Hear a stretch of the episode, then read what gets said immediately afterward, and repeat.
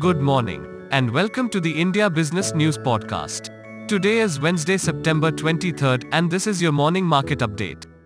The Indian market is likely to open on a flat note following a mixed trend in Asian peers as investors react to recent comments from Federal Reserve Chairman Jerome Powell.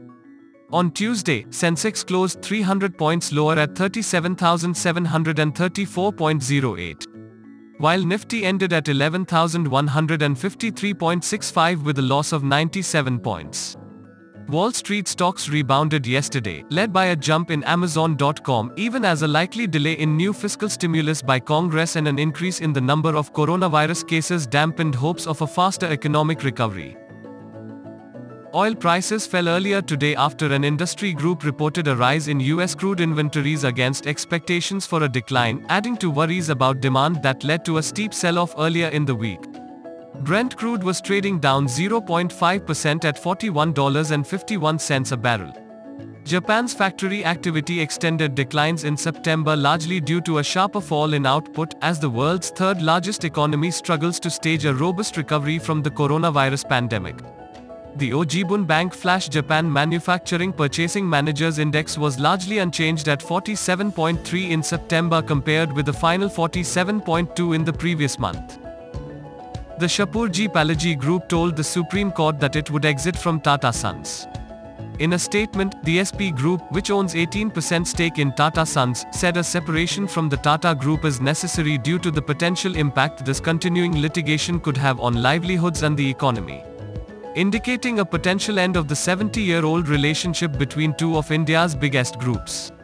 India's current account will swing to a surplus of $30 billion or 1.2% of GDP in FY21 due to a slowdown in imports during the pandemic, making it clear that it will be a temporary phenomenon.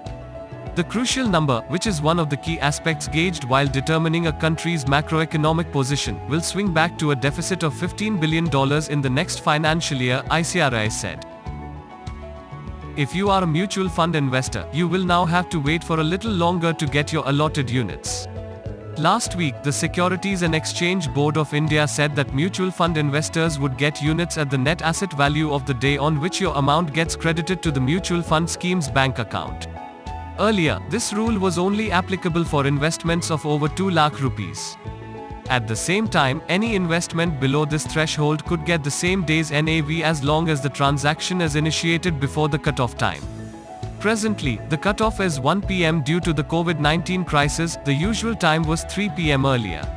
Serum Institute of India has started manufacturing a COVID 19 vaccine candidate developed by Codagenix Inc. Dubbed the DX005, the coronavirus vaccine has completed preclinical animal studies.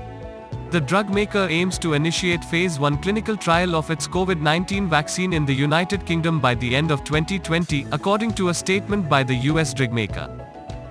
UK Prime Minister Boris Johnson announced new restrictions that are likely to last 6 months and told people to work from home if possible.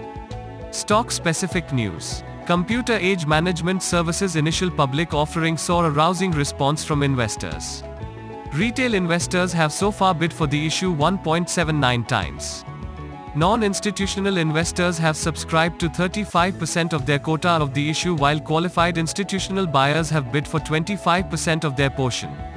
Chemcon Specialty Chemicals IPO subscribed 12.65 times on second day. The category meant for qualified institutional buyers was subscribed 1.37 times, non-institutional investors 3.51 times and retail individual investors 23 times. Angel Broking IPO issue was subscribed 77% on day 1. The non-institutional investors category was subscribed 16% and retail individual investors 1.46 times. Indian Oil Corporation Board has approved the implementation of the petrochemical and lube integration project at Indian Oil's Gujarat refinery at an estimated cost of 17,825 crore rupees. ICRA has removed its rating watch with negative implications on the bank facilities and non-convertible debentures of Jindal Steel and Power and assigned a stable outlook. The QIP of Central Bank of India has opened with the floor price set at 16 rupees and 18 paise per share.